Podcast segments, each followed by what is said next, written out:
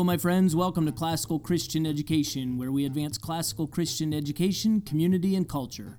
You can find out more about us at classicalchristianeducation.org. I'm your host, Dr. Timothy Dernlan. Let's get started.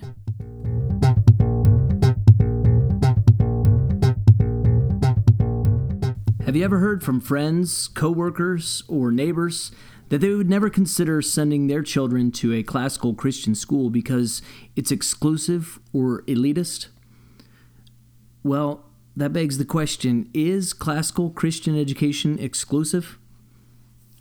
The design of classical Christian education is intended for every child and every family to have access to this great curriculum, culture, and formational education. However, many families exclude themselves from the opportunity to be part of a classical Christian school. Some are not Christians and do not want a Christian education for their children.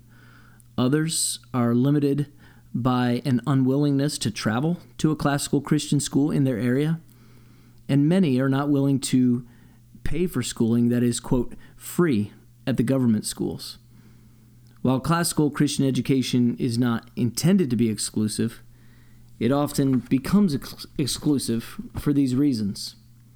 The exclusive nature of a school simply means that families at the school have a tightly aligned, shared set of values, assumptions, and beliefs that are not shared by individuals not attending the school. So, the exclusive nature that may be perceived by some folks is just a tightly shared set of values, assumptions, and beliefs.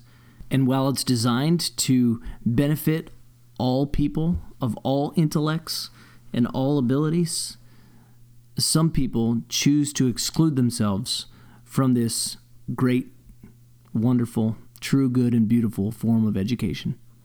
Thanks so much for joining me today. This podcast is inspired by a book a Guide to Understanding Classical Christian Education 100 Common Questions. You can pick that up at Amazon.com. Pick up two and share one with a friend. You can also advance the classical Christian education community by subscribing to this podcast and giving it a five star rating.